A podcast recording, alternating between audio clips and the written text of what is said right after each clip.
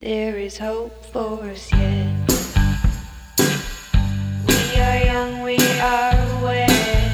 I am Laura There McCowan, is no time I am Holly Whitaker. no time for regret. and this is Home Podcast. And so Hey. we would begin. Hey, Hey. Best Um, definition okay, giggles. So, lesson from today: we never watch a cat video before we record, Never. ever. Never. Or else Um, it'll take probably three minutes to be able to speak. It's not just any cat video. It's a really funny cat video. You know, one of the good ones. Okay. Um. So hey, girl. Hi. Hey, you just got back from. I can't stop saying hey like the cat. Okay. You just got back from Nantucket. How was your weekend? It was great. I was with my dad and my daughter, and Your friends too. You had friend. You were with friends. You had friends there. You had yeah, friend was with, there. well, my one friend, um, Kate, who lives out there. nice. saw her a bunch and yeah it was great it was strange to return to nantucket um, that was a place where i saw a lot of drinking a lot Yeah. um, And why is that? Is it is it because it's a vacation? Do people live there full time? But it's also like a vacation destination. Is that right? yeah but it's also just part of it's just the way it is there i mean i think generally island mentality is probably like that but for some reason um, nantucket is particularly like that we we used to go to this sailing race weekend called Figawi and that was the first time I'd ever gone. It was it's over Memorial Day weekend every year and it was I mean it's just this beautiful beautiful island with a lot of money and a lot of um, beautiful people and a lot of bars and a lot of restaurants and it's just you know it's kind of what happens there. And but you know I, it's not the first time i'd gone back but the last time was very for a very brief visit and this was the first time i'd spent a, like a good amount of time and went walked around and like looked at uh, all the places i used to go and just it was it was great it was it was a great great trip and it was beautiful um, to bring my daughter there but it's just so it's always so interesting to go back to those places Yeah. and re-experience them Yeah. um, for again and yeah so it was a great weekend i'm very happy to be back and that's always the best feeling it's so nice to be excited to come back to your life, Yeah, I agree. That's a nice thing. That is a nice. and you're in rome I, I wanted to say yes, I'm in Rome. I wanted to say that every time I think of Nantucket, I think of Wings. I don't know if you ever watched that show yeah really why because that's the only time I've ever heard of Nantucket like being spoken Oh. about popularly is with that show with Crystal Bernard. I bet I'm not the only one. Anyway, um, I, yeah probably hear from someone that was like yes Me too. um, yeah. Anyway, yeah it's not a place that that's like widely known i mean it's I, I didn't know about it before i moved here to, to boston and then but it's you know it's one of those islands that anyway enough about nantucket Yeah. Yes, I'm in Rome. I just got here. I've been in Italy for the last week. I just got here today. No. Oh my god. I got here Yesterday. yesterday. Yeah. Yeah. And um and it's great. I um Yeah. I kind of lost my shit over the last week, and um, I wrote about it, and um, Mm-hmm. not on my blog. I wrote about it on social media, and I. It's kind of interesting because I it was I'd been carrying it around, and you and I talked yesterday, um, Mm-hmm. kind of right after I did that, and then um, I've been carrying it around, and then something about there is is there's so much release, and I know you know what I'm talking about. When sometimes you just dump it, you know, and you actually say Yeah. it, and Yeah. um, there was a huge rele- like it, there was there was a huge release from doing that, um, and then there was a huge release that came from walking around my favorite place in the entire world and eating a huge bowl of pasta and making out with a man named Francesco again, and um, it was yeah, it's nice to. It is. This is my. This is my place. You know. It's it's so clear that this is my place. Um, so yeah, I'm in Rome and, and I'm starting to feel like myself again, and that's always the best feeling in the world. Um, you know, I just had like a really nice conversation for the last hour about exciting things, and Yeah. um, yeah, new projects and new work and yeah it feels really good you know i i don't i don't want to leave out the fact that it's been a ridiculously awful week It in has. the country in the It country has. and it has been it was it was really weird to be away this weekend. I mean i wasn't away. I'm in the states like a few hours from my home but to be on vacation and sort of be witnessing all of this and really like just digging and just like staring at my phone and the TV and reading and absorbing and listening. And it's been a it was a really I'm still I'm just now feeling like okay I can talk about you know other stuff day-to-day stuff life stuff and not feel icky Guilty? and weird about it yeah, yeah yeah, Yeah. not feel guilty I know, I know. I, it it's been um it's been heavy over here because I'm not there. Um, it's weird Yeah. being. It's really weird being here.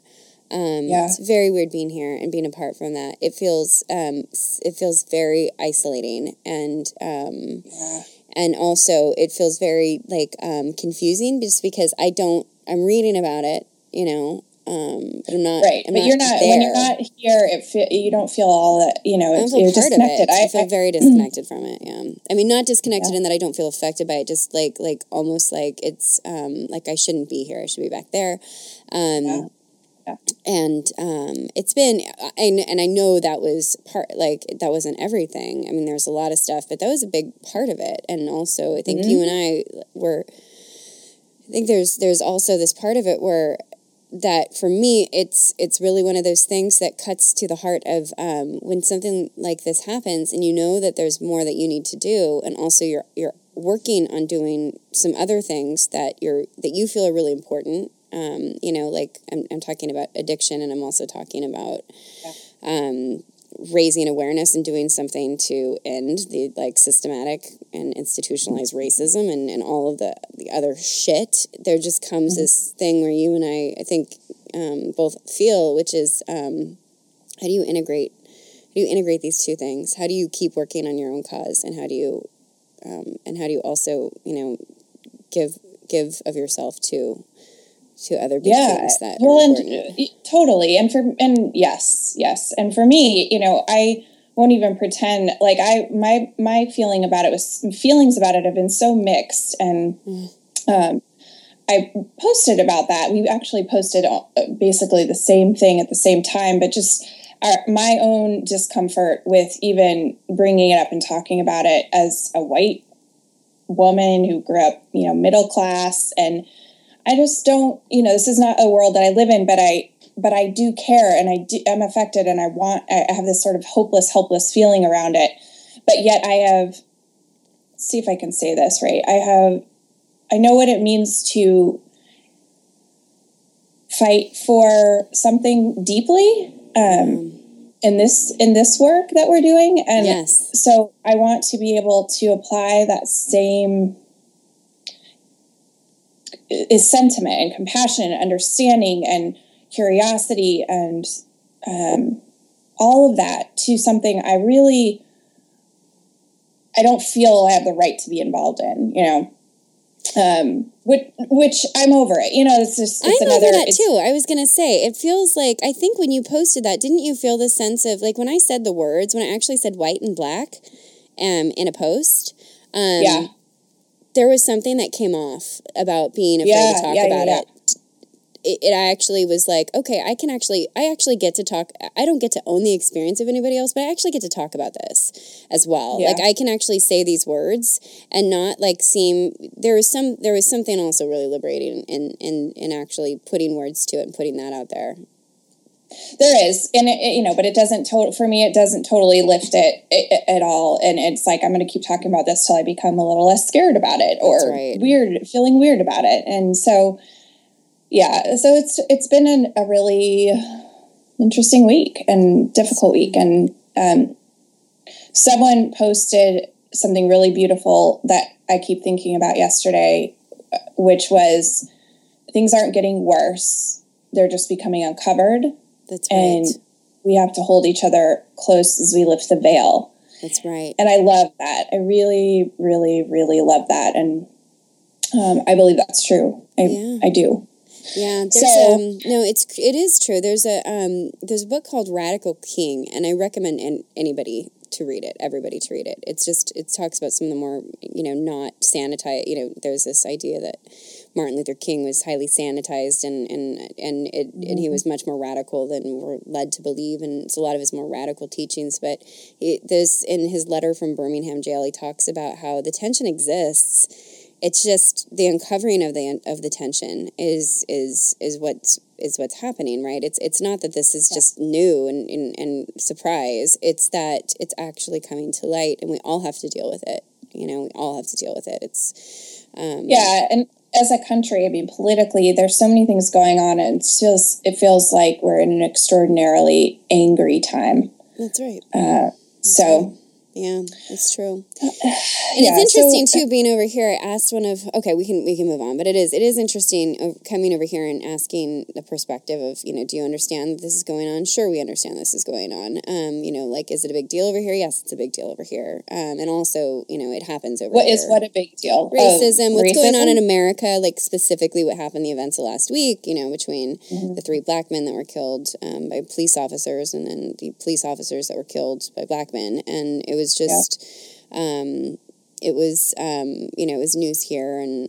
I don't know, it's just, yeah. Anyway, so, Yeah, no, that's interesting. Um, well, yeah, it is. It is, And they, I mean, like I was talking last night about it and, and, and it's, it's not isolated. I mean, same stuff exists everywhere in the world. There's, you know, it's not Yeah. just in America. There's racism yeah, everywhere. Anyways. yes, Um, okay, so why don't we um we'll come back to I mean, we're gonna you know, I, I think it's important to say that this is like this is something that we can't necessarily like get into today, but I think it's something also that we're going to have to continue to explore because there's just no way around it. Um and it's important to both of us. And so I think we can say that yeah. and we want to have on. I want to have on people that can help us talk about it too. Um, Yeah. you know, I I would love to bring. I would love to bring on, bring back Rob Bell. Like he's. I sort of been waiting to hear his response to all of it. He's been so good at responding to things about you know these these sort of incidents and who knows who else. But we. It's not a. Yeah, we're not. We don't want to gloss over it and move on necessarily. But I think we want to. Uh, figure out how to continue conversations around it, and keeping in mind that you know what this show is for. That's is- Yeah, Well, it's to help people navigate recovery, right? I mean, that's really, and talking mm-hmm. about all of these things from the perspective of somebody that is navigating recovery and recovery of anything, recovery of, of self. But I think, like, when mm-hmm. we think about these things, um, we're all affected by this stuff. We're all affected by it's not just it's not just what happened Absolutely. last week. It's what's happening in the world right now. And what's happening is there's brokenness everywhere. I mean, we are all in pain. We like we turn to addiction. We turn to our addictions for the same reasons because we su- we suffer, and you Yep. know, and we you know we've talked about this before too. America is not an enlightened society. It's an addicted society. People are addicted to power. They're addicted to money. They're addicted to status. They're addicted to all sorts Yep. of things, and you cannot just separate out. Like this is i do believe it's it, i do believe it affects us because i think so many of us are in pain and turn to chemical substances because of the society we live in and the society that we've created and the society that on some level we've all agreed to you know to go along with. That's that's a, that's a painful society society. So i do think it matters to talk about here. I just don't know how to do Yeah. it yet. Right. um, we, but we'll figure it out.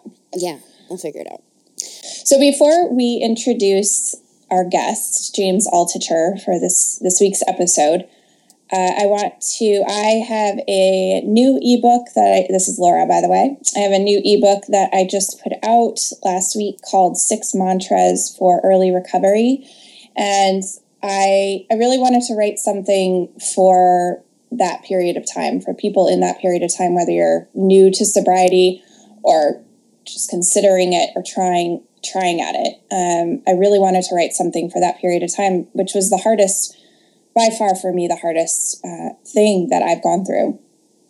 And I wrote there's six mantras, sort of phrases, sayings, and personal essay uh, that describes sort of the meaning and origin of each of them. It's a 19 page ebook, it's $6. It's available on my website. You can look at uh, it's yeah lauramccowan.com and you'll see it. It's a big big old thing right there, uh, and it's available for download. Yeah, and it's so right good. now. It's so good. I purchased a copy. Thank Um, You're welcome. and then you. also, um, we want to remind viewers to please, if you are on iTunes or if you're not, go to iTunes and please follow, subscribe to the Home Podcast. Take a minute to give us a rating. Um, It really helps us get the word out about our podcast. That's right. Okay, so now you want to talk about Mr. Altucher? James. Mm-hmm. James, St. James. Yes, so St. James. yeah, that doesn't fit at all. No. Um, he, so James Altucher is, I came across him as we were go, kind of digging back um, through sort of how I how I came across him was years and years ago, maybe seven or eight years ago. And he wrote on a site called Altucher Confidential. It was a blog, and uh, he posted other things too. But I just, I was so drawn to him because he's, he is, by background, he's a trader and an investor uh, and an entrepreneur, and he wrote about those, you know, all those things. But he also wrote about his relationships and being a parent and his marriage and his divorce and and finances in a way that was just quirky and different and really kind of honest and raw and often funny and irreverent. It's just a he's an interesting, interesting dude, and I have since followed him. He, he is very prolific. He puts out an astounding amount of content on his blog. He's written, I think, six or seven, probably more. He he's probably um, correcting me right now as he listens to this. Maybe twelve books. Uh, one that I like the best is called Choose Yourself. He, uh, yeah, yeah, we both really like that one, and yeah, he's just got a really, a really good, curious, interesting message, and sort of, he's unlike anyone we've talked to, I would say, and it was the first interview where immediately so this is this is one where we did it that i was in person interviewing him in a, a little uh, conference room in soho. I was there for for yoga for recovery event. And we skyped you in from home. You're in la and it was so it was uh, logistically sort of humorous Oh, right and also the sound quality, by the way, is just awful because both of you, I forgot to tell you this, both of you were hitting the table to emphasize Oh, God. And so, Oh, yeah, so sorry, guys. Laura and James were very, they were gesticulating with their Excited. arms. Yes. God. I watched it the whole time. I was like, stop, stop. Stop. That's great. Great. He also has his own podcast and he's interviewed a lot of really cool people. Yeah. Uh, Arianna Huffington. He interviewed Wayne Dyer, which for me is like the the white whale. Like before he passed away, he interviewed Wayne Dyer. He says um, his his the one he wants to get the most is Louis C.K. Uh, I'm hoping that he does. So he anyway, we interviewed him and talked about I don't even know how to describe this interview. It went all over the place. He actually interviewed us for he kind of hijacked our podcast from the for did. the first 15 minutes Yeah. and interviewed us and then He wanted to know who he was talking to, and uh, he Yeah. took the time to make sure he did a thorough job of understanding who would be interviewing him. Classic. right live on on the air Yeah. um in a really it was, It was true to his adorable. yeah it was Yeah, great. It it was, was- great. Yeah. I thought the whole thing i mean i um i like all of these that you source. Um i had i had owned his book for a while. Mm-hmm. like it was i think since it came out it was one it was one it was down the list of my kindle. I probably i stockpile books. I have all these things that i hadn't read. And so you talked about him and I did not know who he was, and um, read his book and, and just you know fell in love. And, I love anybody that's um, a future. He's a bit of a futurist, and he's kind of Yep. uh, he's also uh, high energy, and he's got He does Yep. a lot of different things. Very creative, um, kind, interested in people. You know, I mean, he's just kind of like my typical like love that person, love what they're about, love what they're doing. Um, Totally. and I thought it was just a wonderful, like wonderful um, conversation. He also talks about his, you know, relationship with alcohol and and um, Yep. And and in his book Choose Yourself, he also talks about addictions and and it's I Mm-hmm. love his formula for for living, which is you know he's just he's got like guidelines about you know eating and pooping and Sleeping. sleeping and um, you know he's just he's wonderful and I highly recommend anybody you know follow his I love his feeds follow his feeds you know he's got great blogs and and choose yourself is just an excellent book his podcast is great and he's just a he's a good guy you know he's a good guy and Yeah. Interesting. Uh, this is a great episode. yes I hope you love it. I loved it I hope you guys do too thanks Laura for finding all the people you're very good at Love that you. I love you I'm taking over your podcast, Holly and Laura. And I know this is a podcast about addiction, but I feel addiction is this kind of catch-all phrase. Like a lot of people are addicts and uh, and then get through it, and we only hear about when they get through it and how they got sober. Yeah. But I think there's so many different levels to this, and agree with me or disagree with me. Like first, you have to recognize that addiction is causing a problem, and then you have to go through all the hard parts of getting over an addiction. Like it's such this deep in the brain thing. You don't even know when you're over the addiction. You're you're never over You're it. never, right. So when did you realize that? Like, what was the problem that addiction was actually causing both of you? That you felt like, oh my gosh, I'm never going to get past this this point in my life unless I solve some deep problem that I don't even really understand what it is. I was I was dying. I mean, that's it. I was working like 100 hour weeks. I was extremely successful in my career and I was going to bed at night with a couple of like I would have 2 to 3 bottles of wine or uh, pints of Jameson a night. I'd wake up and drink in the morning I was I was dying. I was I'm writing a deck right now for anyway, I'm writing out my story and I was like kind of just trying to capture what it was and it was like coughing up black phlegm, blood in my stools, and also just wanting, like knowing I was going to die. Somehow you were doing that and working 100 hours a week. Oh, and I was getting promotions. I was really, I was doing, I was doing very good at my job. I was doing very poor in every other area of my life. What, what do you mean by doing poor in every other area of your life? I was keeping it all going by, I was keeping it like like duct taped together with alcohol, pot, cigarettes, um, Netflix, uh, food. I was binging and purging. I was I was giving so much to my job, and I, that was it was it had become the the center of my universe that I was basically in survival mode in every other area of my life to keep up my to keep up my. Uh, to keep up what was required of me to do what I was doing in my life. Like what was going on? What was going on in the relationships part of your life?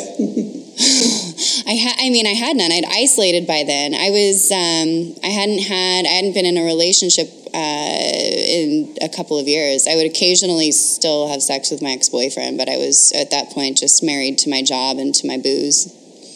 And do you feel that all these things? It doesn't sound like one addiction. It sounds like self medication. Like do you think Oh. you were self medicating some other more biological problem? Yeah, totally. Well, I look at like one of my favorite models, and I, I'll send you a, I'll send you a picture of it. But I love um, Dr. Andrew Tatarsky has this really great thing called the psychobiosocial model, and it's not just one. Th- we all think it's just one thing, you know. Like people are still trying to find this gene, or we're still trying to say, you know, Gabor Mate says it's trauma. It's everything. I mean, it is a it is the bolus of shit that you essentially go through and acquire in your life. It's your it's it's how you were raised. It's what your role models were. It's what unprocessed trauma you have. It is how what your peers were doing. It's the age you started drinking. It is what coping mechanisms you picked up or didn't pick up.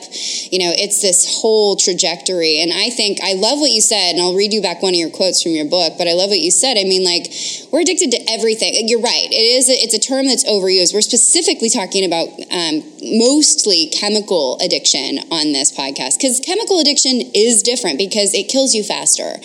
But everyone, like, we live in an addicted society. Like, we live in a society that is addicted to status, power, wealth, um, and you, I mean, you name it, people are addicted to it. It's just chemical addiction is different because it forces you to a point, it, a lot of people, it forces you to a point where you have to do something about it or you die or you lose Well, well, everything. But that's why also with chemical addiction, I'm wondering if you were self-medicating something like bipolar or borderline personality disorder or some other deeper biological, neurological issue. I had, I was, I, I did, uh, I took a test on borderline personality disorder because that was how it was. That was what I. That was my first step into it. Um, I didn't have. There was no comorbidity except for an eating disorder. The symptoms of borderline personality disorder really were just a result of um, of of my addiction. It wasn't the other way around. I went around and tried to get diagnosed as it, and nobody would diagnose me as borderline. And honestly, when I started working recovery, all of that stuff went away.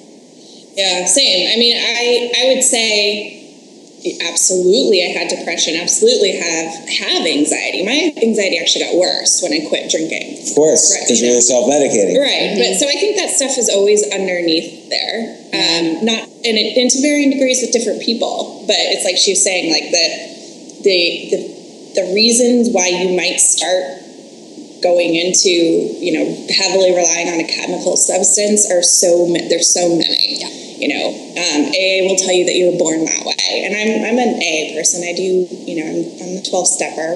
Um, Holly didn't go that route, but What, what step are you on? four What step's that? it's writing down your inventory of everything. And what's on your inventory? Oh God. Oh God. Um, Like what, what should I start writing down if I was writing down my inventory? yeah. Um, resentments. So who do you who in your life are you pissed off at? Like And- right now. Like right now. Who are you pissed off at? Me. Um, Holly.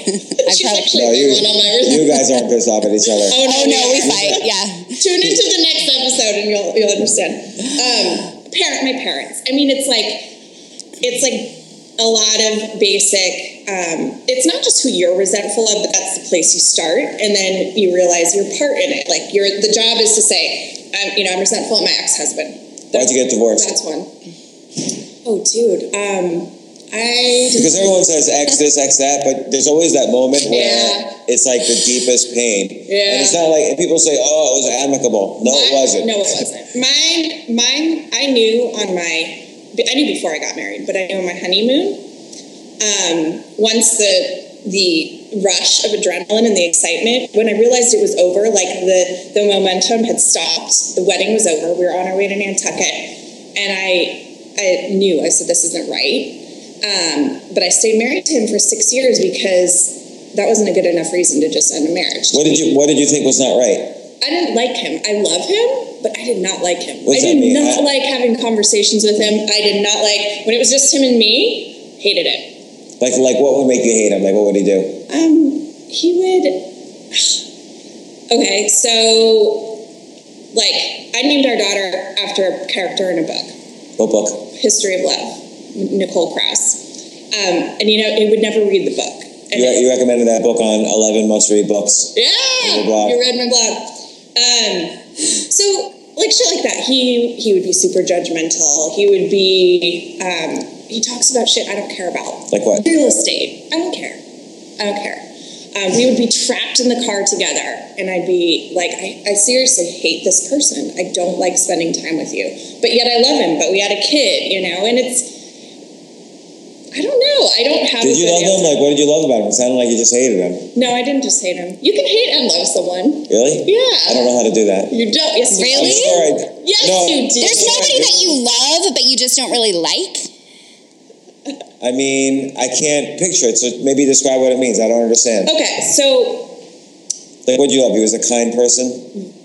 very kind. He felt like safety to me. Like part of me is drawn to him that I couldn't really explain. I wanted like he felt like walking into a room in an air conditioned room and it was really hot outside and you're just like um and I had a really immature sense of what I wanted. I hadn't been in a serious relationship.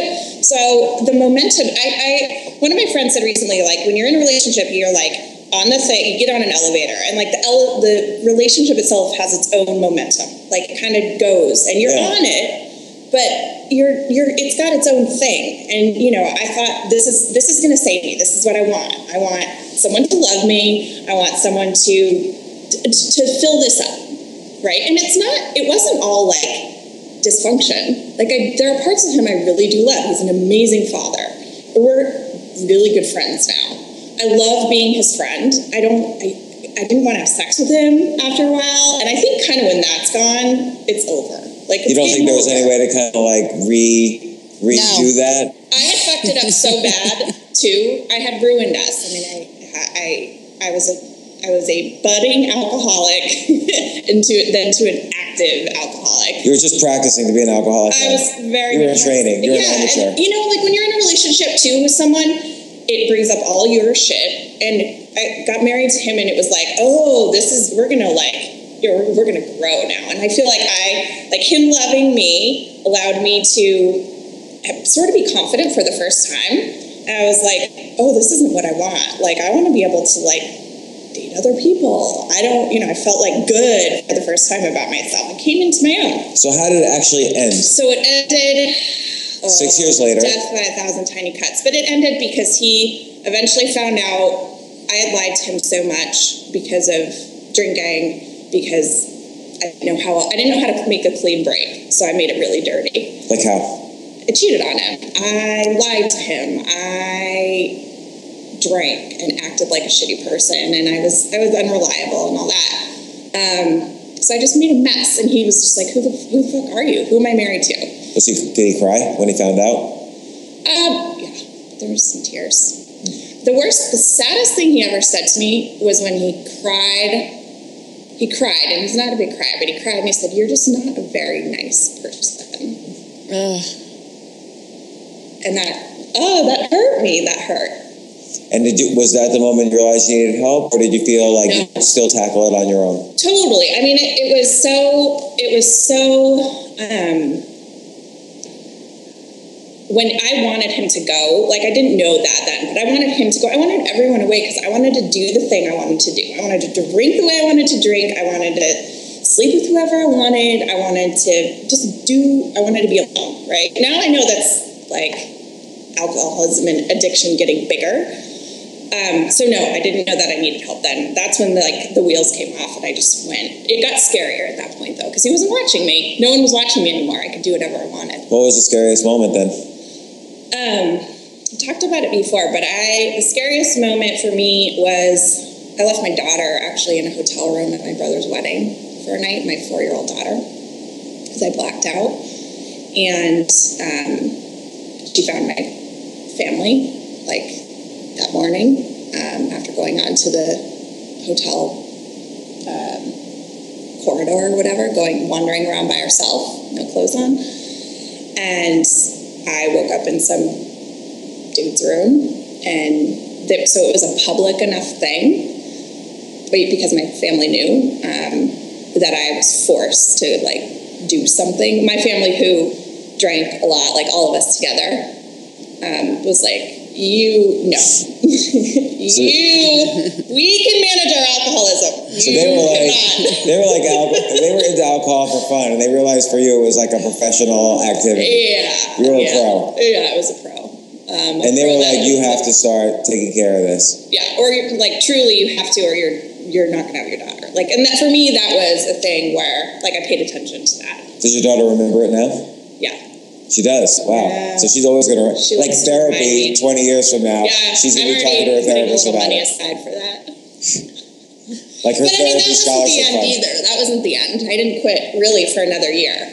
Um, but I started trying, and then you know, I like met people like Holly, and I started trying. But for me, it was a it was a long clawing out because Well, it sounds like awareness is really the first step. yeah, I yeah, think it is. I mean, awareness is awareness has to precede willingness, right? I mean, for sure. I wasn't willing for a long time, but I was aware. Yeah, you kind of have to be. It's you have to know something's wrong to do something about something. Correct. And you have to, um, yeah, it's like looking at the thing that you've been unable or unwilling to look at. So, for the both of you, have your lives gotten better as you've tackled this? Like, assuming that it's not a finished process, like, have your actual qualitative lives gotten better? Yeah, Not even. it's not even better. It's like a different life. That's exactly right. Yeah. In what way? What's the best things that have happened? Go Hall, you tell. quit my job, uh, started my own company, um, traveled. I live in Rome a couple months out of the year now. Um, I'm I'm just happier. I have a meditation practice. I've gotten two yoga teaching credentials. I started a podcast with my best friend. Um, I started blogging and writing. Um, got rid of all my shitty friendships. Um, got a better body. I look younger. Um, I have. I believe in myself. I understand who I am. I know where I'm going. I'm not afraid of. I am afraid, but I, I am not ruled by fear anymore. I'm not even close to being ruled by fear. Um, got got fucking courage. Um, found out that I could take really beautiful photographs, and now I take I spend time photographing things. And. I mean, just like I could go on. I wrote a list of 103 different things ways that my life has improved in three years a couple months ago and it's just there's there's no measurement there's that life that was just like a slow march towards death there's this life which is just endless possibility You just gave me a great idea for a blog post. Thank you. Yay! what is it So- what is it Well, the ways my life has gotten better since I've quote unquote chosen myself, as per the title of my Yes. of one of my books. Yeah. So I think that's a good idea. I think that I the- like that. Like all that the stuff that's the best part about all the stuff that she talked about. The outside stuff is great, and there's lots that has improved. Like I'm not. I mean, there's a lot that has improved. I live in a little bit of a better place. Um, yes, my I, you know physically I feel better, but the inside stuff is the the good the good part. Like I actually have some peace. I'm free. That's the big part. Like I'm What do you mean you're free? I'm free. I'm not ruled by this thing or many things. I mean, it's not that it all goes away. It's like forever, forever, forever work, like you said. But I'm not. Um, I was thinking about it as I was walking here to like get this room today. Like in, in my, uh, you know, in my addiction, I would have a. I would have been hungover, so I probably would have. Been, I would have been like a total disaster getting over here. I probably would have forgot some shit. I would have been. Um, you know, like my phone battery would have been dying, or I would have lost my phone last night, so I would have had to go replace it. And you know, like endless, endless uh, chaos all the time. And then I would have been like shaking and nervous, and I'm I'm shaking, like I'm nervous, but it's it's okay. Um, and I I would have been afraid, like ruled by the fear. Um, and to and then I would have been like, oh my god, what am I going to do after? I'm going to go. Who am I going to go drink with? Where am I going to go drink? How am I going to manage that? The money would have been a mess. And now, like, I don't have. That's not calling the shots anymore. You know, that stuff isn't calling the shots. So I can show up. It can be awkward. I can be weird. It can be whatever it is, and it's still fine. Yeah, your T-shirt says "awkward till I die." What? What? Why? And you mentioned it in your Instagram. You know that you're awkward. What does that mean? Because I feel awkward almost all the time as well. I know that's why I like you. i know you own it One awkward, one awkward to another. We, we can see each other. I like uh, I like the word awkward better than the word introvert because I think introverts widely misunderstood. And it's also it's too narrow, right? Too and narrow or everybody too has broad. pieces Or of too both broad. yeah and everyone has pieces i mean everyone has pieces of introvert and extrovert i mean to be honest Yeah. But all, But just find awkward because this maybe is another blog post for me. so really, we're just doing this. Yeah, you're just get some fueling me for blog posts. Thank you.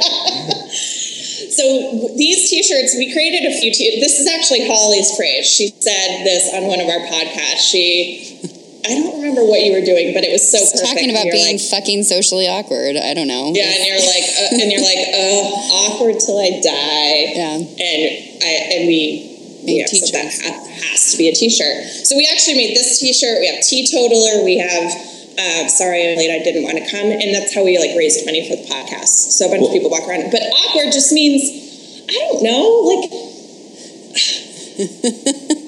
I'll tell you what I think it it's means like to me. it's like porn. You can't necessarily define it, but you know it when you see it. I, I feel it, I, I think that's right. But I think in, in many situations, I feel undeserving of that situation, and that makes me feel awkward in that situation. So you can be at a party, and I feel undeserving to be worthy of talk of people talking to me at the party, so I feel awkward. Or Yeah. I feel good things are happening to me. Let's say a good relationship is happening.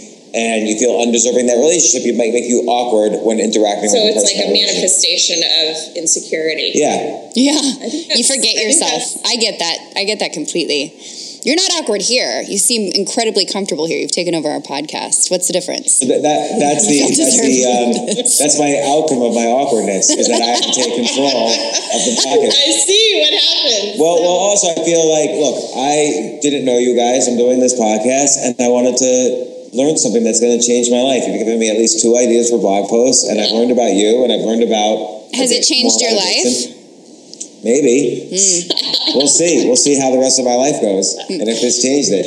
I I think these. you. I think you wanted to make to have control before we started asking you questions. Sure. Yeah. I, I, but I also am curious about people. So Yeah, no, I know you are. That's why. You, that's why your podcasts are so good. You have like the widest spectrum of people on your show, Oh, and so can- many that I I that know. I'd be interested in. And you got Wayne Dyer, by the way. Wayne Dyer, yeah, right before he died.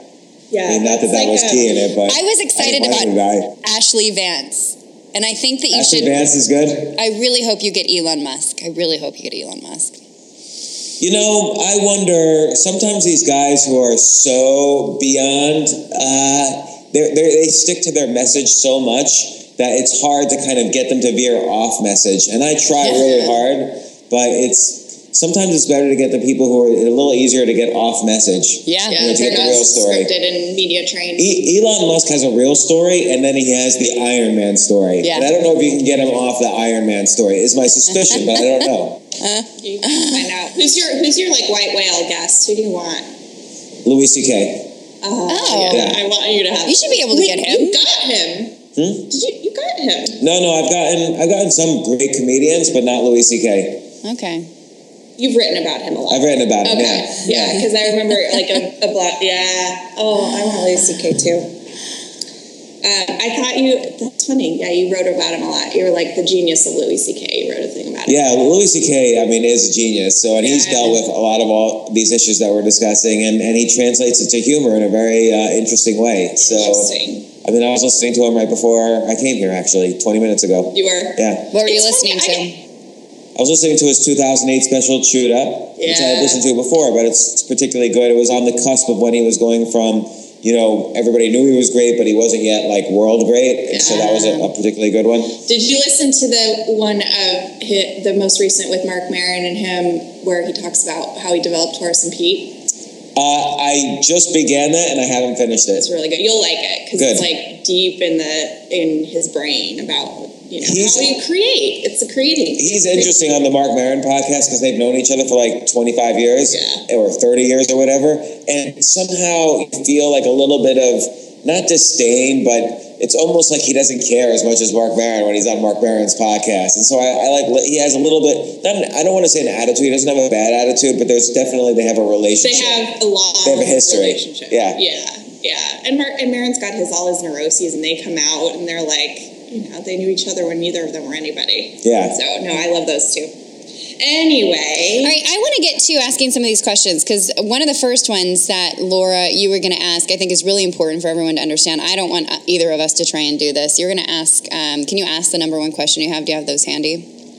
yeah. Okay. So you mean the first question? The right? number one question, the first one, right? Okay. So so when I was trying to explain to one of my friends who you were, they weren't familiar with your work. What? Uh, I know there are a few. There's just, there's like five of us.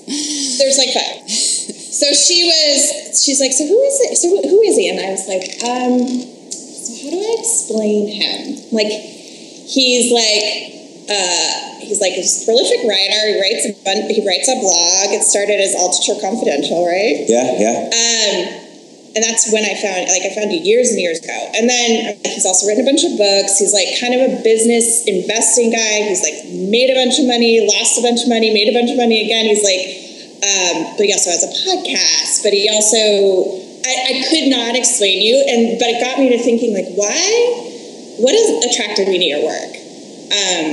Because I'm not a money, I'm not a bit, you know, like there's a lot of stuff that you write about where I'm like, I, I don't, I don't know. But I think it's the I think it's the honesty and the reinvention thing. Like you seem to be, and you have a curiosity, but but it, I think it's the reinvention thing that I am so interested in because you talk about like being at a place, like at a bottom place, and you're really honest about it and kind of let people into it. And then you talk about what you do to rebuild. And you seem to have you seem to have a lot of that in you and you also seem to be interested in that in other people.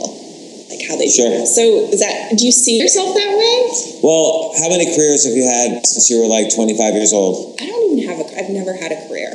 Right. So, jobs. okay, you've had jobs, and but this, but like podcasting is like a kind of sub career somehow, Yeah. and uh, writing and so on. So I feel like everybody, like people think when they're 18 years old, oh, I'm going to be a physicist or I'm going to be a computer programmer, and then then they go to college thinking, oh, I'm going to major in this, and then I'm going to do this, and then I'm going to have a job doing that forever, or right start a company or whatever doing it. But the reality is, things go wrong. And uh, we have many different interests in our lives and many different priorities. And some things are priorities at different points in our life. Like some years you might want to write and write a novel, other years you might want to make money, and other years you might want to be great at podcasting. And, and or take good photographs and you want to get really good at these things that you love and that's all part of reinvention reinvention is this process of saying okay I'm going to make this a priority and get really good at it because I love it. Yeah. Uh, and that's how you reinvent. And people who say, well, I'm interested in 20 things and I'm just going to do everything, they're not reinventing. They're just kind of, you know, doing their thing and they dabble in all these other things. Yeah. But reinvention is about, whoa, I want to get really good at something.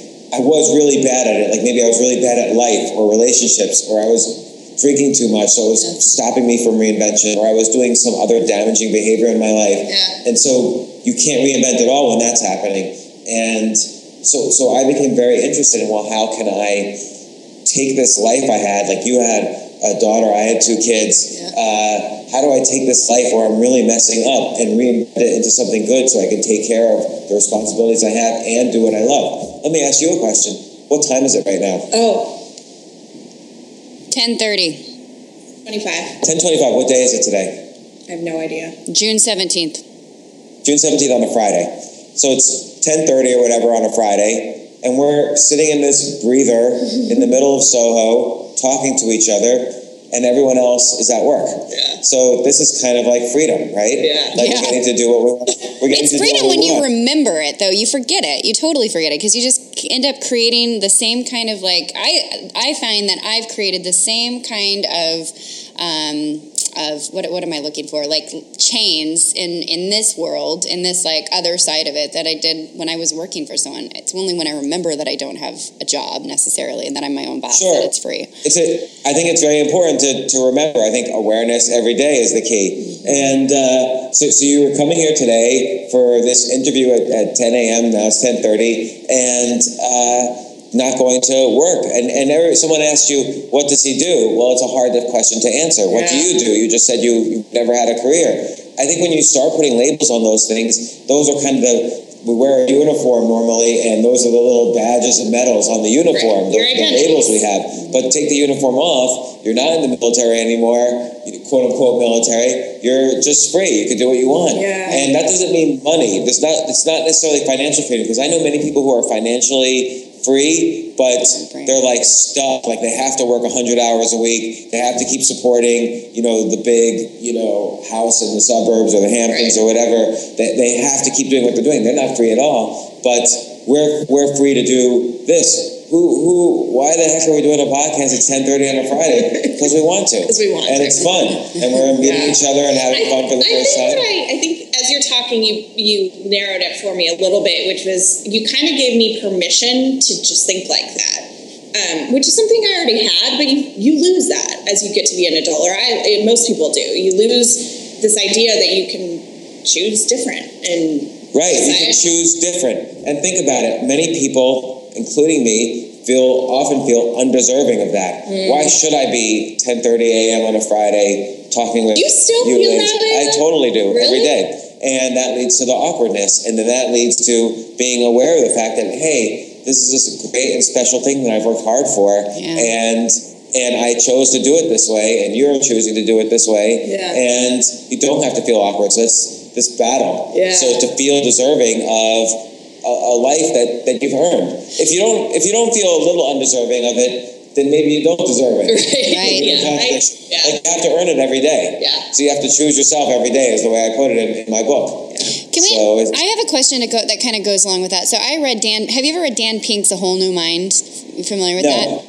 It's great. It's a great book. It's in line with what you're talking about. I read it about four years ago when, um, and it brought together for me the pieces of it, which is that we're. It's it basically talks about how Asia, automation, and abundance, um, cheap stuff, lots of cheap stuff, is driving us towards a world where we are moving out of right brain dominated careers, right? Becoming a lawyer, becoming a doctor, becoming an engineer, becoming things that can be replaced by a machine or, or somebody that's overseas um, is no longer the thing to be. It's really starting to move towards a more individualized society, and that the people that will succeed in the future are those that can kind of move with this and move away towards these right brain dominated careers and start moving towards these meaningful, symphonic, and multifaceted types of, of careers. And so you write about this. I love it because you write about this, and, and I am I very much believe that hierarchies are falling, that this is really the time of the rise of the individual, and that we actually get to create. We, we live in a world where we have the tools to start creating the life that we want to create. And you talk about like the death of the cubicle. What, how would you say it? Like the death of like the cubicle. Yeah, death of the cubicle, death of the salaried employee. Yeah. So So, so Well, my, Oh, my question on this is is yeah, I get that, and I move towards that. Laura gets that; she moved towards that. You're obviously doing this, but for somebody, you know, and and really, what you say is like you have to have the courage to choose yourself and to create this life that you want for yourself. Like, how do you? For a lot of people, that's a hard fucking leap. Like, especially like I think about you know possibly a single mother who has two children who's working a nine to five job as an accountant or whatever it is that she's doing to keep herself together. How do you ta- how do you say this is for everybody? How is this like? How can this be for everybody? Like, how can you? How can you leverage that opportunity to all of us? Okay, so a couple of great points in your question. First off, I love the phrase "a symphonic career." That uh, the word "symphonic" is is is pretty there. And what does that mean? It means that uh, a beautiful piece of music is not created by one instrument or one voice, but kind of the combination of all these instruments and voices. And too often, uh, a single career or a single job is just it's just one instrument, one one voice, one note. And you know, in order to create, in order to make your life a beautiful piece of music, you have to learn how to cultivate this symphony that it really is inside all of us. You know, we all have, we don't all have just one interest. We have many interests. And you think, well, oh no, I've got the two daughters. I, I'd have to make pay the bills. I've got the mortgage. Uh, you know, I can't. I can't be like this guy I'm listening to who and, and develop this symphony of voices inside of myself. I'll address that in a second. The other thing is you mentioned um, going from uh, this this sort of hierarchy that we always place ourselves in to a more individualized career. I don't think that's possible. Uh, where we're primates at the end of the day, and every single primate for millions of years has lived in a tribe, and a tribe is ruled from the alpha male and female to the omega male and female. Every single tribe of primates in, in history of evolution. So we can't break out of that. When you were first describing to me your podcast, uh, and I won't get into the specifics, but you right away started talking to me about your number of downloads and how it was moving up or down. So you immediately we now we have a little bit of benefit in that we choose the hierarchy that we're in. But you say, okay, now I'm going to do a podcast, and you immediately place yourself where you are in that hierarchy, as ranked by the metric of downloads. and you know when you're in 12 step. It's who's in the 10th step, who's in the fourth step. You know, so so we have lots of hierarchies now that we've learned how to place ourselves in, but we still pick our hierarchies. We can't help it. Um, I can't help it either. When you have a book out, you reload the Amazon sales rank page to see where you rank in the world on Amazon every day. So, it, but we change our hierarchies. The good thing about humans is you know, we've evolved this ability to adapt. That's why we can go, we're the only species that moves from one uh, kind of climate to another because we have this ability to adapt. So we adapt hierarchies pretty easily, but we're still in hierarchies. So leaving that aside for a second, how do you actually um, say, oh, I can't leave my nine to five job because I have to support my kids? The problem there is is not that you can't leave it, is that you have to leave it. Like it's like what Dan Pink was describing. It's not like you have to, to say, I'm going to stop being a computer programmer because I want to do other things. It's that computer programming is being outsourced to Asia. So sooner or later, you're going to either get fired or you're going to get demoted or your salary's going to go down or you're going to give more, you're going to be given more and more demeaning jobs. Uh, and the reason for that, I mean, you even look at the statistics. It's not just me saying this. The average income for you know young people ages 18 to 35 has gone down has gone from $36,000 to $33,000 over the past 25 years. And so the reason for that is because of all this out, outsourcing and all this automation. So it's not like you uh, it's not like you can choose to do this, it's like you have to do this now. And so the way you have to do this is stop uh, you know, and you discussed this in one of your blog posts about priorities. Stop doing the things. Uh, stop saying yes to the things that you, you don't have to do, like reading The New Yorker or watching House of Cards, or you mentioned binging on Netflix, uh, and and start uh, using the, that time to cultivate your other interests. Like if you love taking photographs, like Holly discovered your you love taking beautiful photographs now. And actually, when you said that, I'm, I'm watching on Skype. That was the only time your, your face lit up and you smiled. Like obviously you love doing it. I'm sure you try to do it every day, and you start having an eye for a story and, and looking for things. Yeah. And uh, you have to you have to start finding those five things that you love doing, and you're going to just get better and better and better at. And there's kind of prescribed techniques to get better at something. One of them is to do it every day. The other is just to show your work uh, to someone better than you and get feedback and so on. Well, you have to start doing it. So Warren Buffett has this uh, kind of technique, which I think either he called it or I call it the 525 technique. So list the 25 things Right. that you love the most and split them apart. Here's the top five, here's the other 20. Never ever look at the other 20 again. Because you might love that other 20, and this is your point of sometimes you just have to say no to the things you love, even also. Never look at the other 20 again because otherwise it'll di- distract or detract from that top five. And so you have to do those things. You have to do that top five. And that's how bit by bit you'll start evolving from that cubicle at Procter and Gamble to a whole life of other possibilities. And alongside that, what I recommend in my book Choose Yourself actually is start writing down a list of 10 ideas a day. And because that will start to exercise this idea muscle we all have, and eventually you'll start coming up with ideas of how you could take photography, in your example, Holly, and turn it into uh, Who knows? something you yeah, who Yeah. knows, something you could monetize in some way. Eventually you'll start monetizing this podcast. You're already monetizing it with these T-shirts. So, so uh, you know, bit by bit, you figure out more ways to monetize on these other things you're passionate about, and it takes a while. In that post I've done on reinvention, it takes years, but you'll do it if you if you if you stick to that process of reinvention, you will do it. Like, and it'll work.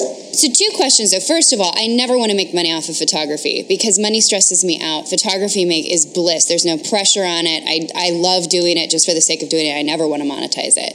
And so how do you I want you to talk to that because I think there are some things that are sacred. Like you're never going to make money off of playing chess. Um, or or will although, you? although I've although I've tried, so I, it's not, it's not. But by the way, I've No offense. my top.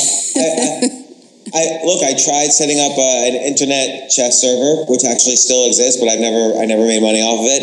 And I thought when I was eighteen, oh, is there a way to be a professional here? Um, I also worked on computer chess programs, which potentially could have made money, and. Uh, but I also removed that from I removed chess from my top five. So it's what not- are your top five? That was my top second five. question. What is your top five? Uh, I would say you know that's a good question because I, I, pro- I probably myself have not made this list, but probably um, writing, podcasting. Uh, look, making money is in my top five. I, I, I right now I'm starting a business uh, investing in virtual reality companies. So I, I, I love looking for the latest thing that makes me feel like, oh my God, this is great. And so I felt that way about the internet in the 90s, and I feel that way about virtual reality right now. So I figured, okay, well, if I feel that way, I'm going to start a business investing in virtual reality companies. So I'm starting that. I would say, you know, those are my top three or four. Uh, I'm about, and, I, and with with writing, I want to expand my my interest. So instead of writing just nonfiction, I have a children's book coming out soon, and maybe I'll, I'll also start writing fiction. Now that I've built up kind of an audience, I think maybe I can support a, a- a fiction novel. So I don't know if I hit five, but Yeah, those but are the certainly idea my too is that they change. They're not fixed. Like Yeah. the, the five things change because your priorities change too. Like you have kids, and how old are your kids now? my kids are 17 and 14. Oh my gosh! So I would say, you know, they would be in my top five, but I'm not going to monetize them. So ah, I'm going to sell them out. But but I think all the time how to be a better parent, you know, and that's a very hard thing, as you know. Mm-hmm. So I've, I've done a bad job at it, and I've done an okay job at it at different Yeah. times. I think I like the idea of what you said about it being like a muscle because to me it's like this notion of okay, I'll just stick to the drinking thing because Let's stick to drinking. so that would have been a thing. Look at, by the way, I see your, your liquids over here. So you don't drink alcohol, obviously, but you you fill the gap. You've got your, your kale punch and your coffee. Like these are. I have a Yeah. La Croix, a Starbucks, and a regular water going. We still have Do you drinking know- problems. They're just not chemical drinking problems. Do you I just had my I just had my power smoothie acai granola thing Yeah, little while before ago. you got here? So, so Yeah. Yeah, we were laughing. Do you know Glennon um, Melton Doyle? Doyle Melton. Do you know Glennon? No. Momastery. She runs a site called Momastery. Okay. Anyway, then I won't say that. But we were laughing. We got on, on the Skype with her, and we had we all had like 16 drinks just over two. We thought that we're like, yeah, we just transferred things. But so okay, so going back to this muscle of re, I, I mean, maybe it's a muscle of reinvention, but it's also like a when you were talking, it made me feel or made me think of there's like a bit of trust and like being um, being comfortable with an unknown, like not knowing where something is going to go, and not having a set, you know, a, a fixed. You can have an expectation, we all do, but but being open to the possibility that you really don't know what's going to happen, and the way I, I relate it back to drinking is I got to the point where I knew what was going to happen if I kept drinking pretty well. It was like a, a pretty set, fixed reality. It, I would have died, or I would have. It was it was destruction.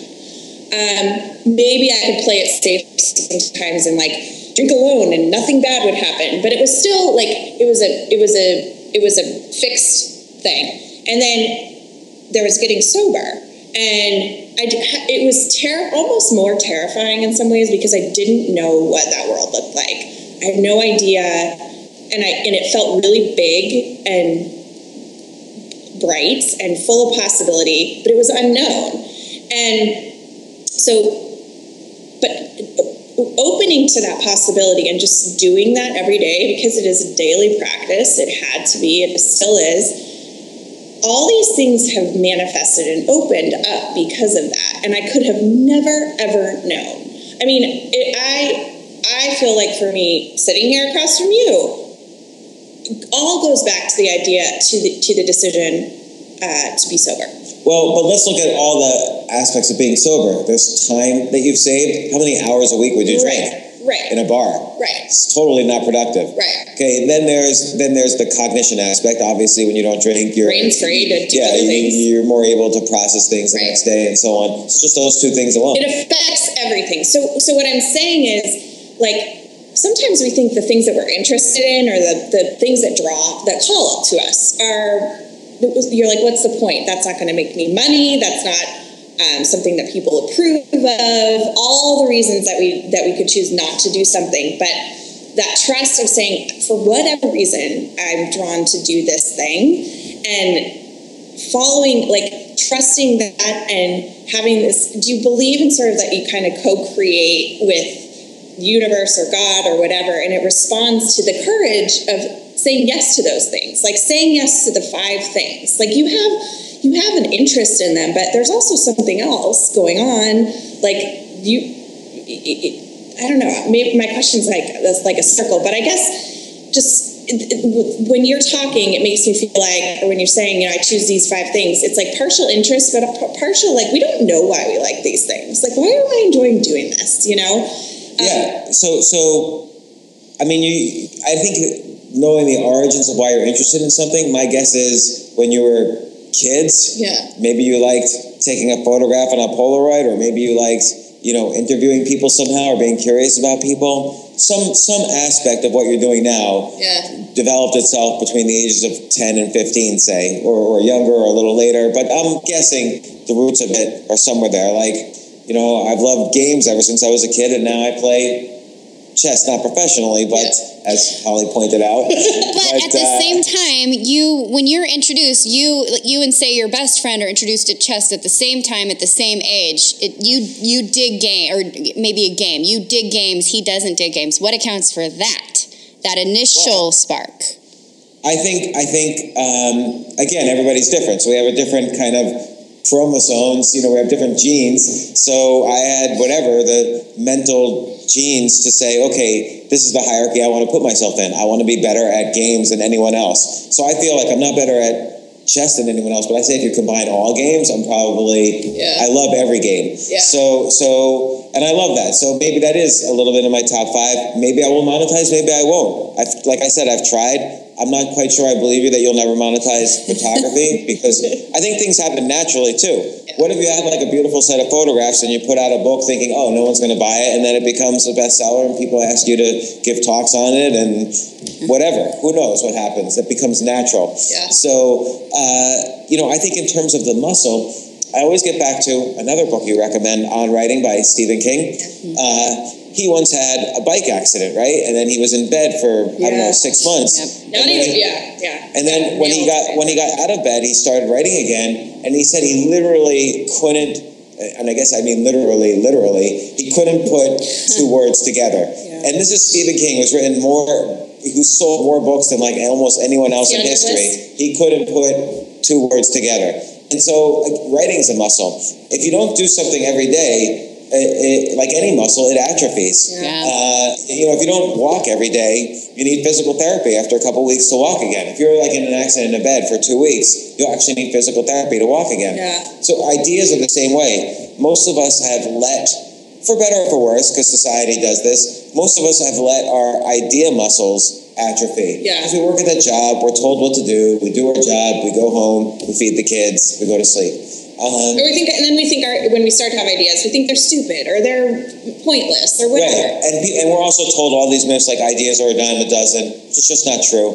So uh, practicing building that idea muscle is a very important part for me. Like whether I'm writing ten ideas a day down or trying to force myself to be creative every day, um, this is really critically important because it makes you listen, it makes you curious, it makes you think about storytelling, it makes you think about how I can make my life better, what ideas can I have to make my life better. Uh, all these things are important. Yeah, and it requires trust too. Like, do you do you believe in God?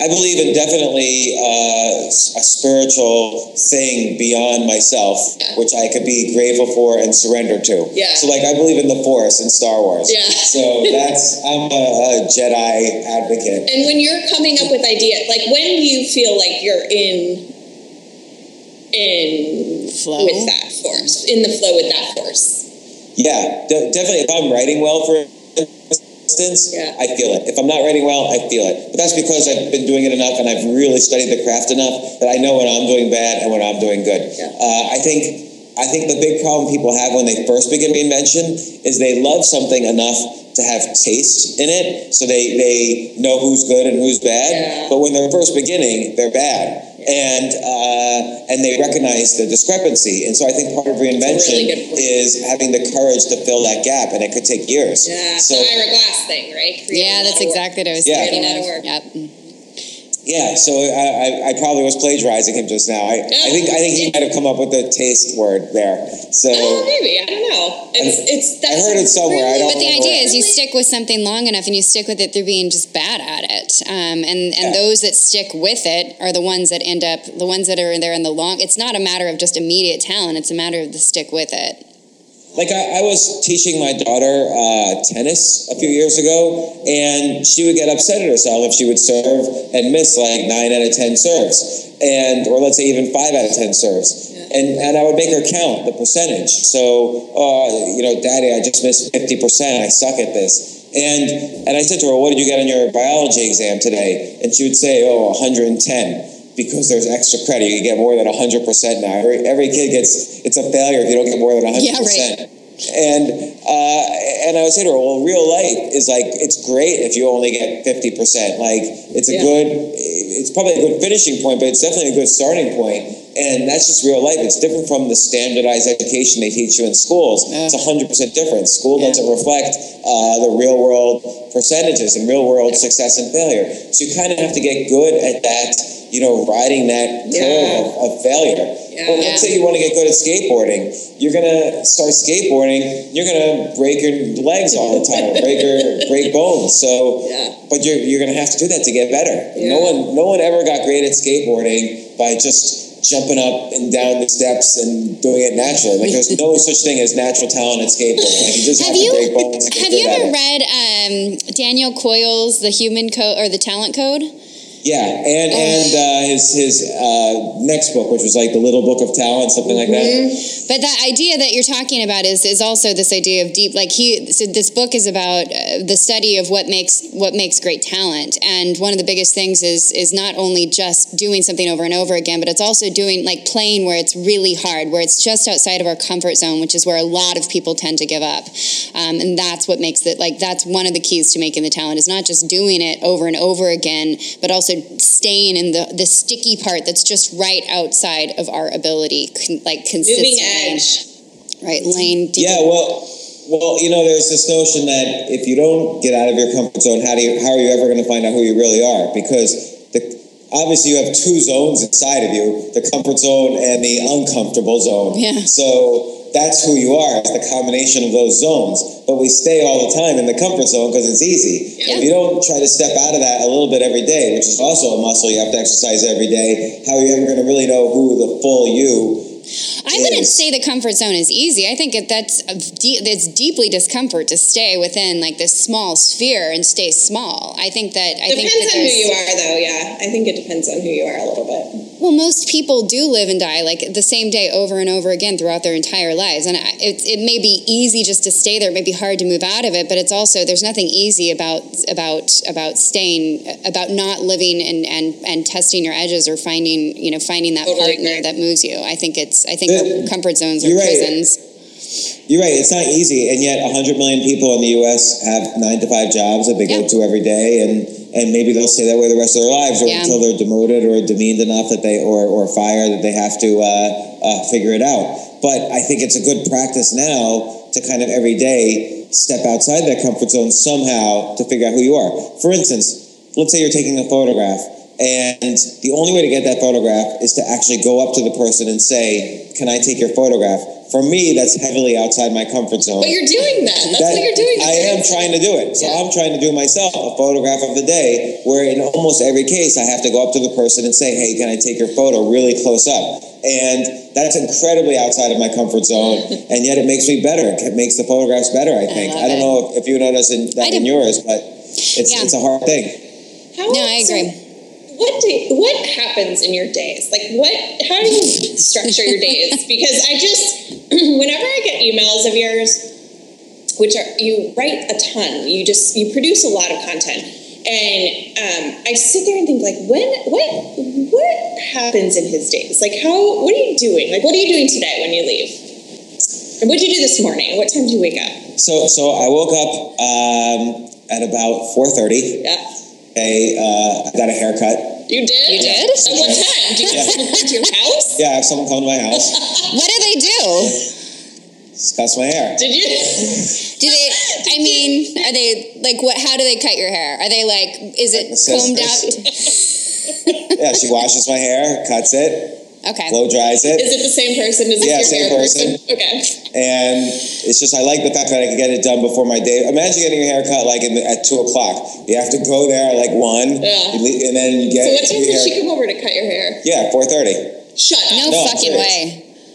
Yeah, because I like to That's get, the best. like think, of think about cutting your hair. It's a three-hour thing, and normally, if you're going to go, let's say you have a four o'clock appointment, you're going to leave at three to your to your appointment, and then you wait there. You're going to get your hair cut by five, and then you're going to go home at six. That's three to six. So if I have someone come to my house at four thirty, I have to wake up at four twenty-five. Yeah. Cuts my hair, it's done in 15, 20 minutes, and then I'm done. So it took 20 minutes out of my day. Yeah. And by the way, my day hasn't even started yet. So it takes zero impact on my day. To cut my hair that way. This is just the best. How did you find somebody to come to your house at 4.30 in the morning to cut your hair? That's what I want to took, know. took a lot of work. I had to get my hair cut by many people until someone agreed to do that. So it's like finding a relationship. So Okay, this is the best. So you're in the Okay. dark, like, in your, I mean, you can't be in the dark. She's not cutting your hair that way, but you're like shuffling out of bed, and you're like, yeah, and by the way, I've, I've recently um, thrown out all my possessions. yes, So, I want to talk about that. so, so I live in kind of random places, and uh, you know, it just depends on the place where I'm living in. I don't want to wake up if someone else is living there, for instance, or Right. you know. Um, but in this So where are you right now? So right now, uh, I'm staying at a, a friend of mine who I do a lot of business deals with. He has fortunately made, you know, has done very well for himself, and he has several apartments in the city. So I happen to be just staying at one of them at It's the moment. right over here. But uh, yeah, and then I'm actually moving in a week also around here.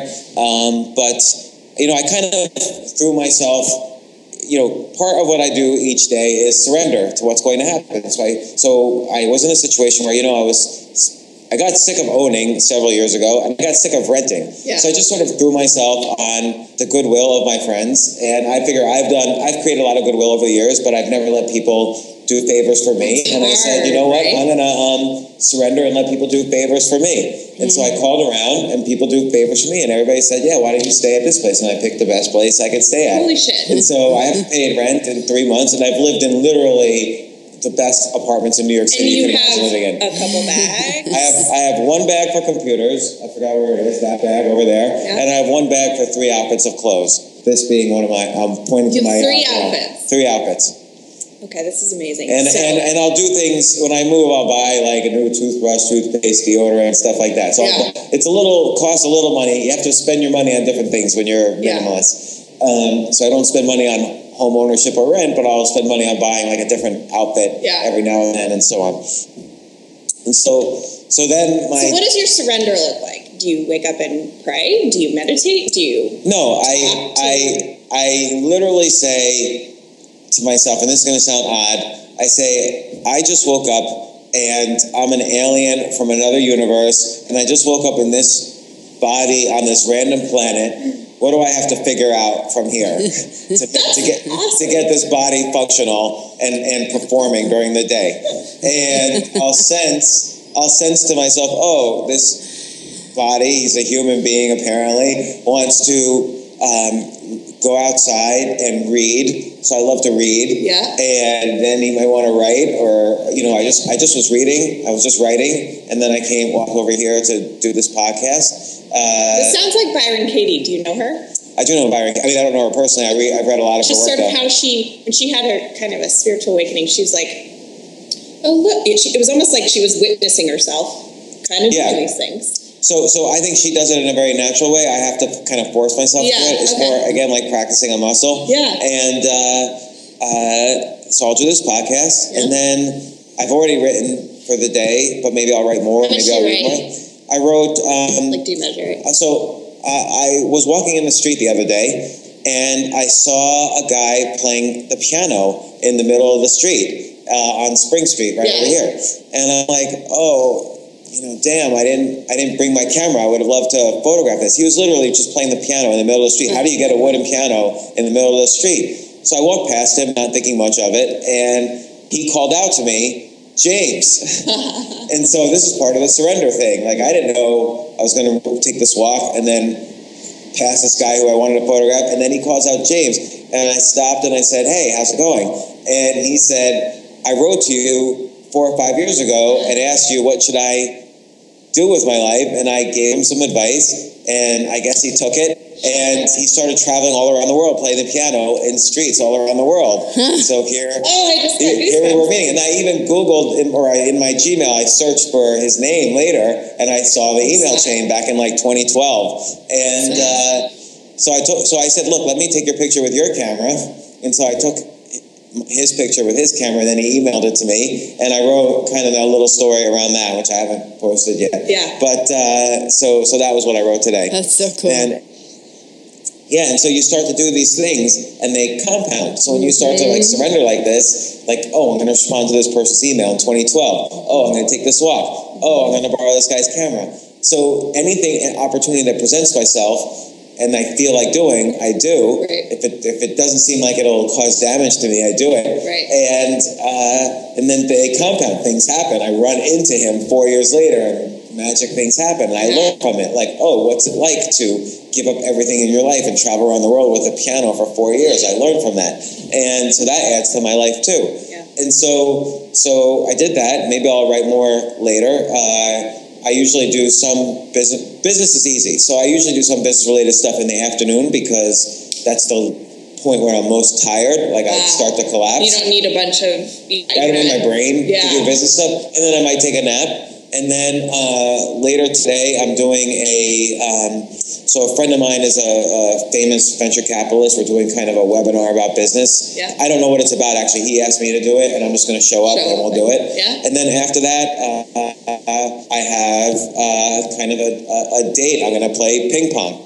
So You are? ping pong is a great thing to do on a date because everybody goes to dinner on a date. Yeah. Imagine just going on vacation with your kids and just going to meals. You'll get bored talking. Okay, that just during meals. made, made me so anxious thinking of playing ping pong on a date. Like, No, because then it doesn't matter if you're bad or good. Like I'm not so great at ping pong. It doesn't matter if you're bad or good. It's just something. You're it's, you're, it's a place where you can look at other people and talk about them. It's an activity you could do that you could talk about later. It's something you can do and laugh and joke about because someone's bad and someone's good or whatever. No, and it's good. It's fun. Yeah. As opposed to just having a meal, which then you have to like talk about, you know, everything that's happened. You know, like.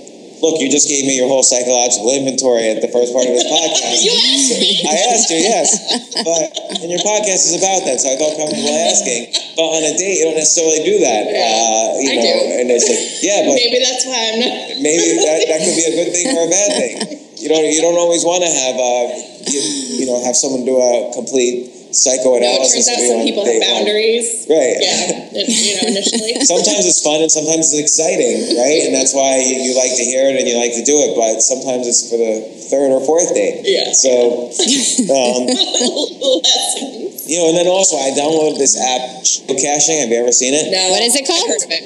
Geocaching. No, So it's this like thing where, caching, uh, CAC, like like cash. CAC yeah, yeah. Okay, So okay. it's this. thi- so it's like a, a treasure hunt. So people have buried all these things all around every city, Uh-huh. and geocaching tells you where these things are in their little scrolls.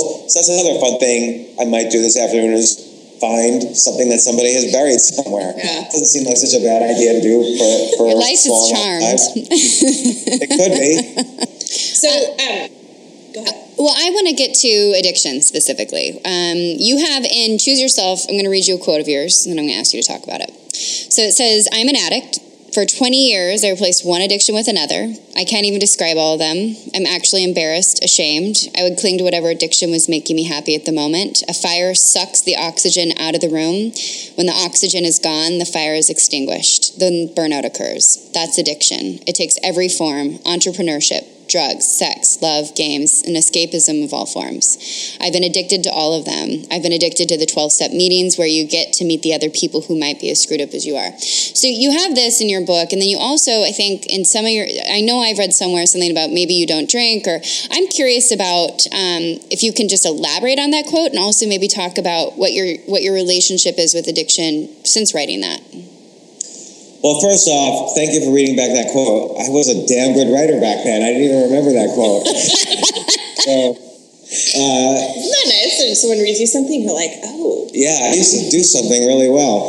Um, yeah, but I think it's possible. I think it's easy to switch one addiction to another, as you both probably know. And and I would do that frequently and probably still do it. And uh, I think you just have to kind of find the addiction that works for you in a weird way. There's nothing wrong necessarily with being passionate about something and being obsessed with something and, and trying to figure out the ways you could find more time to do it. As you described with alcohol, you could also say the same thing with going to the gym. And some people are addicted to going to the gym and they, they could get too obsessive about it. But I think in general, that's probably a healthier addiction than Yes. alcohol. So, so it's just kind of picking your, your poison a little bit. So you feel like you're always going to be playing sort of sort of whack a mole with addictions, and maybe just try to choose ones that aren't going to kill you, or Yeah, I don't know. Like maybe, like like you say, with chemical addictions, there's an extra aspect to it. Mm-hmm. But I don't know what addiction is not chemical because we have che- neurochemicals and chemicals in our body anyway that respond to you know, repeated use Right. of repeated doing something. Right. So, but I, I think you're right. Like drug addiction or alcohol addiction, there's a little extra edge to it because of uh, the chemical aspect. But certainly, like sex and love addiction and, and relationship addiction and things like that are re- more related to the chemicals inside your body and your history and things like that. Um, so, but I think in general, if you have a negative kind of addiction, it's going to consume you. So you can't you can't do anything else except figure out how you can change your life around to satisfy the needs of that addiction. Yeah. And that's what I mean by, you know, sucking all the oxygen out of out of your life. It, it just extinguishes every any kind of passion or fire you have in you. And Are you in that place now? Do you? What's your like? What's what about you? Where are you with? yeah, I think um and again I think these are, are healthier addictions, but definitely uh, I'm probably addicted to I don't like calling it an addiction because it's not really that. But I love writing. I'll write. I feel bad if I don't write every day, um, and and reading. I love. You know, it seems it seems arrogant to call it an addiction, um, but I would say these are things I'm passionate about that I feel bad if I if I don't do.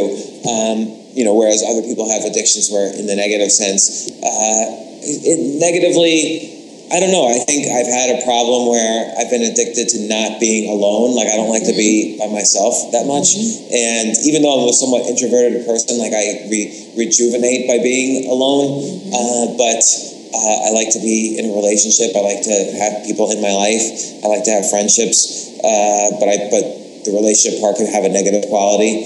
Uh, Do you drink anymore? Hmm? Like you said, I remember you, you talked about at one point you didn't drink. You drink anymore? Yeah, so I stopped drinking for six years. I think I definitely had an alcohol problem. Yeah. And I stopped for six years without a drop at Yeah. all. And Was that like easy to do? Was it was it a big deal? Was it good? Was it what what did you notice when that when you decided to I was only able to do it because I was with somebody who didn't drink at all. And so I basically latched onto what sh her habits were. Yeah. And so in that sense, I was able to do it. Uh, so I, I did have a problem with it, but without going to like a 12 step for it, I was able to just completely latch onto her habits was that in a would you say that in a good way? Like do you feel like you're latching onto her habits was just like I'm going to go along for the ride because this is the thing we're doing and I think it was. I think it was good. I, I think. I think for most of that relationship, she was good for me. Yeah. And uh, you know, it's not. It's it's ended, so it's not happening right now. But so so consequently, um, it's not like I'm gonna. It's not like I drink a lot, but I, I I'm not against for myself drinking every now and then. Yeah. Um, but back then, for six year, straight years, I didn't drink a drop.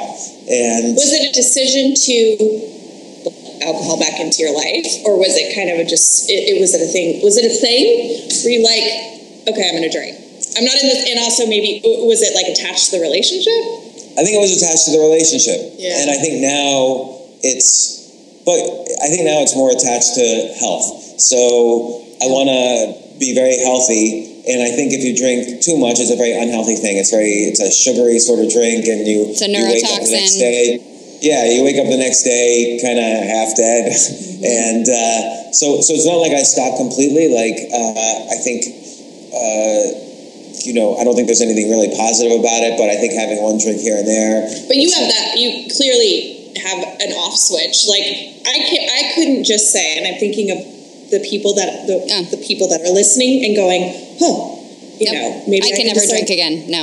I Yeah, was like that with me- cocaine. I could, I could, I'm fi- like take it or leave it. Not with drinking or pot. No, Yeah. if I say I'm gonna have I'm gonna have a here a drink here and there, it doesn't look like that, and it never will, and I don't even you know it's not even interesting. I don't me even want to do it back in. anymore. Yeah.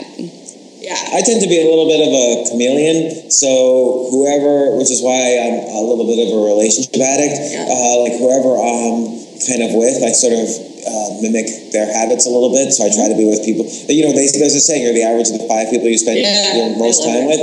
And so I like to be around extremely positive people because then I know if I start mimicking their habits, they'll in general be positive for me. Mm-hmm. And uh, I think when I was drinking a lot uh, I wasn't around positive people, and not only that, I was extremely unhappy in my life, and so I was self-medicating unhappiness by essentially drinking to the point of blackout, and uh, so I would do that every night essentially, and but I did have an off switch, which was which was triggered when I was around somebody and in love with somebody who didn't drink at all. Yeah.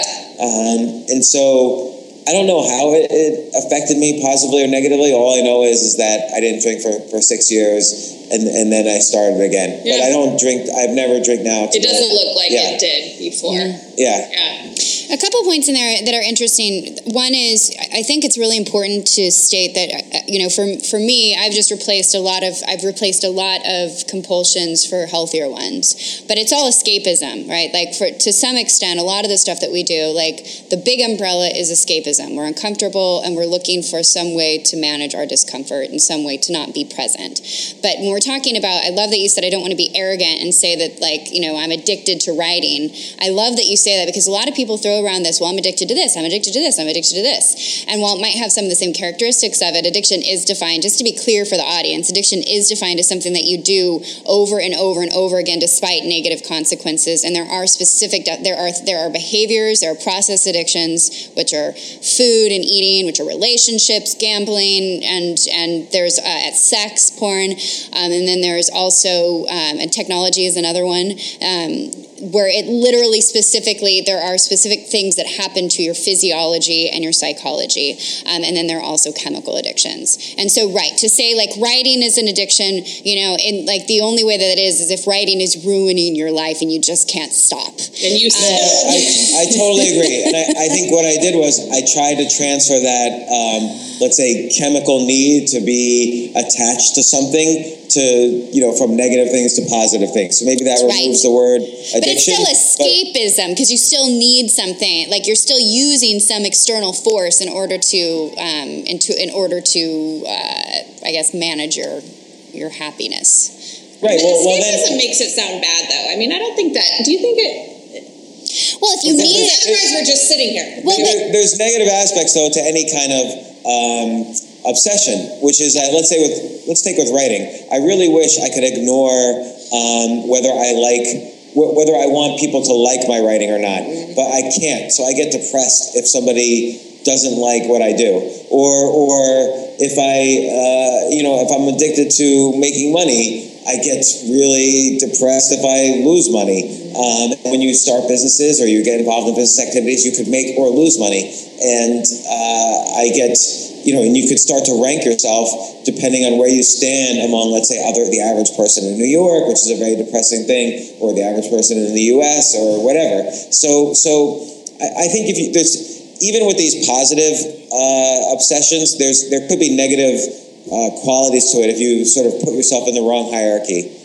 Well, the, Laura, you said something. not chemical. You said something. You're right, and it's Laura. You said something really interesting, which is like, okay, so like all this stuff. Otherwise, we're just sitting here like this, and you had your arms down to your side and military stance, and that's that piece that I was writing on the insatiable dwarf. There is, but but the thing is, we most of us cannot just be. No, we cannot just be, not even for a few fucking seconds. And I had that moment I was talking about where I'm driving and I'm just uncomfortable and I look for gum and I want to drink a fizzy water and I want to listen to music or maybe I want to listen to an audiobook. Like we're constantly trying to stuff, stuff the space. And so I think the important distinction is escapism, which i versus addiction. All addiction is escapism, but not all escapism is addiction.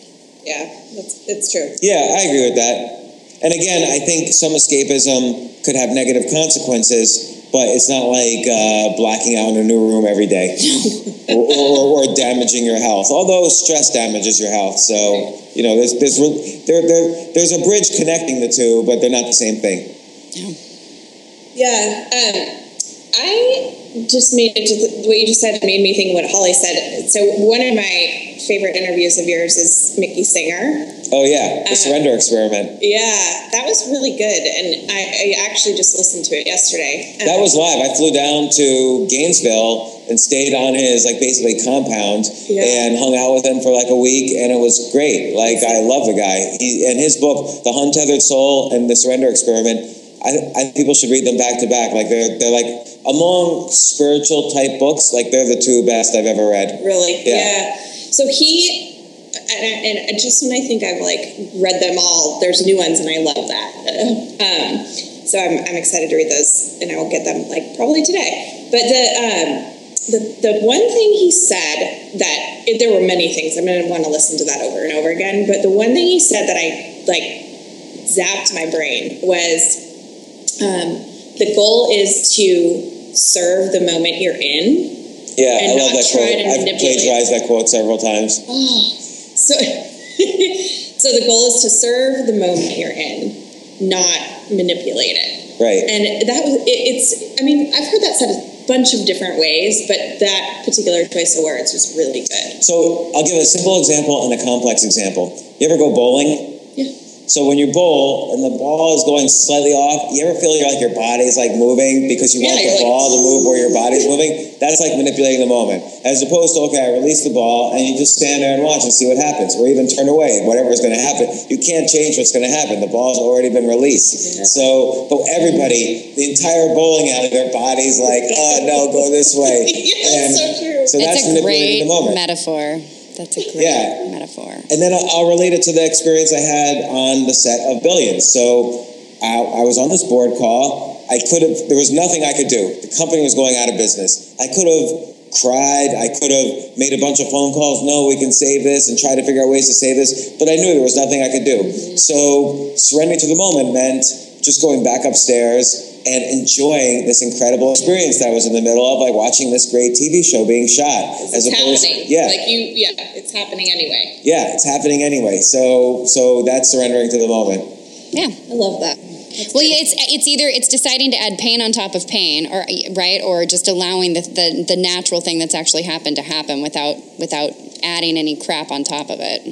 Pain on top of pain is a great expression. So there's there's a saying, you know, the first arrow will wound you. So in the first arrow, in this case, was the company was, was closing down, but the second arrow will kill you. So the second arrow could have happened if I just went home and was depressed for three months instead of, you know, going back on the set, then writing about the experience, then being a good father that weekend, and, and so on. So the second arrow would have killed me if I didn't if I let it hit, but I didn't let it hit. Yeah. I hope maybe That's- later on it'll hit. I don't know. It's like um, Sylvia Boorstein quote, which is "Pain is inevitable, inevitable, but suffering is optional."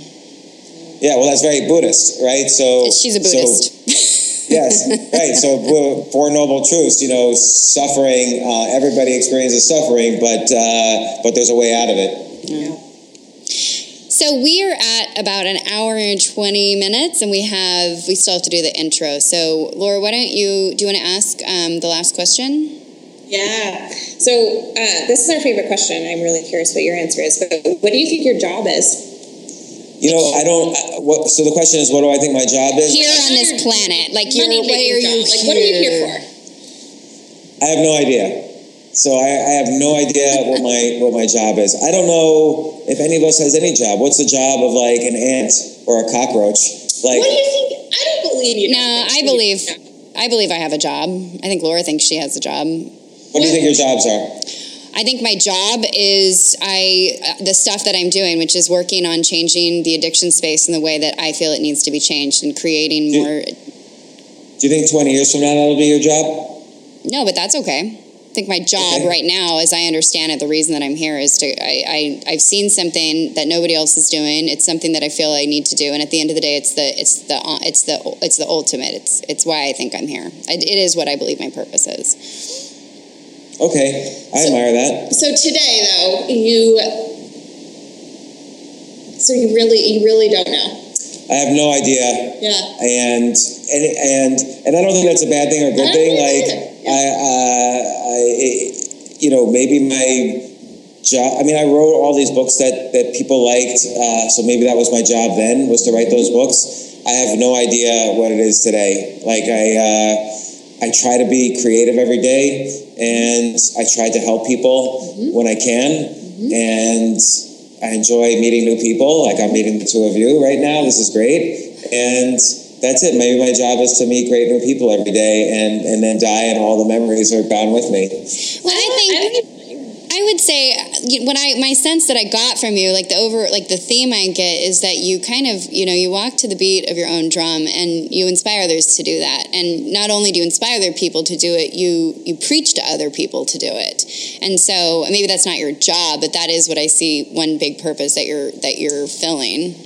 I, I don't preach to other people to do it. Like I just only tell what I do, and then other people can decide if that fits what they want to do. I would never, I would never t- tell anybody what to do, other than my friend who asked for career advice, and I said go to a couples therapist. I told him what to do. He may or may not do it, but that's what I would do if I were him. Um, but uh, other other than that, I only tell what I do. I never tell anybody else what to do. But what I'm saying is, you your message is your message is that of of of of finding of finding yourself and and choose like it is really truly to choose yourself. It is to, Yes. like, and that's kind of how you you know model how what from what I've seen from from you know from social media and our now hour and 20 minute conversation um, and reading your books. I, like that's what I see, which is just uh, modeling the behavior um, and to, and giving the message to you know to kind of create the life that you want. Choose yourself. And it's it's totally selfish, completely 100% selfish everything? because every it isn't everything. It's so true because look, everything I've ever done, every single moment added up. Where has it led me to? It's led me to this moment right here. Like this is the only thing it's led me to is right here with you guys. So, and I'm having a fun time. So it's to- everything I've ever done in my life was totally selfish to get me right here. awesome. So thank, thanks for having me on your podcast. Yeah, it's been awesome. Thanks for uh, thanks for hijacking it at the beginning. It's great. It's been it's been such a pleasure talking to you. Thank you. Same here. Cool. All right. Okay. I'm gonna go and finish chopping away at my deck. Yeah. Um, it was really nice meeting you. Um,